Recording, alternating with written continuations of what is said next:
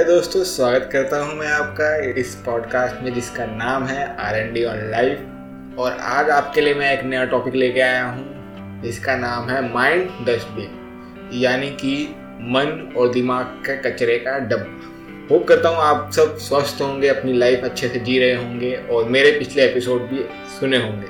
अगर नहीं सुने तो कोई बात नहीं, ये वाला एपिसोड सुनिए। अगर आपको ये अच्छा लगता है तो मेरे बाकी के एपिसोड भी आपको पसंद आएँगे।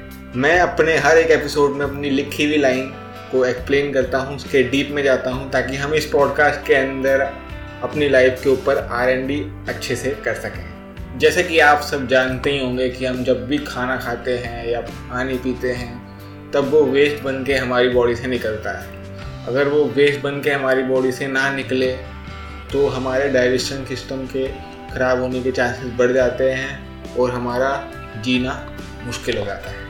ऐसे ही हमारे माइंड का भी एक डस्टबिन होना चाहिए। नहीं है तो हमें खुद क्रिएट करना पड़ेगा।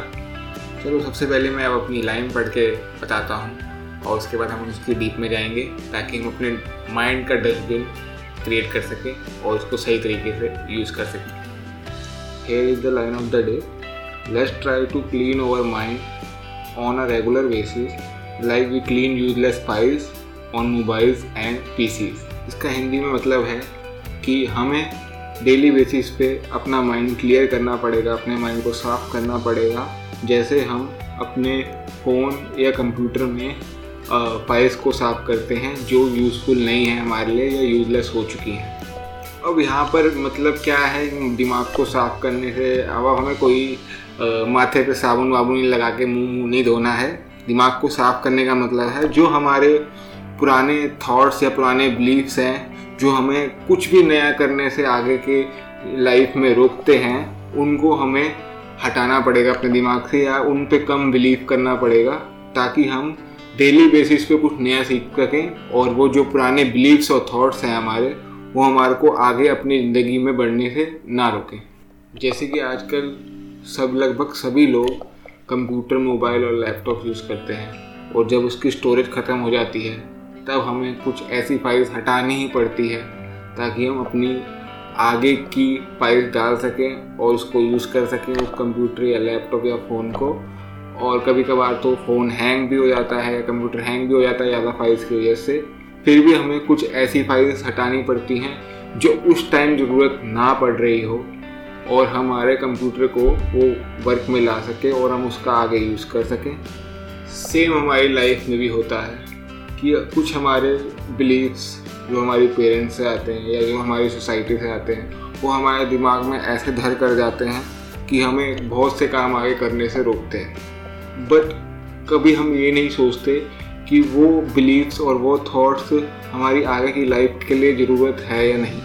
कभी ना कभी किसी ना किसी ने हमें कुछ बोला और हमारे दिमाग में वो चला गया और हमारे माइंड में एक जगह बना के बैठ गया। लेकिन कभी कभार आगे बढ़ने के लिए, जब वो बिलीफ या थॉट हमारे बीच में आता है कुछ भी काम करने के लिए तो वो एज ऐसा वायरस काम करता है।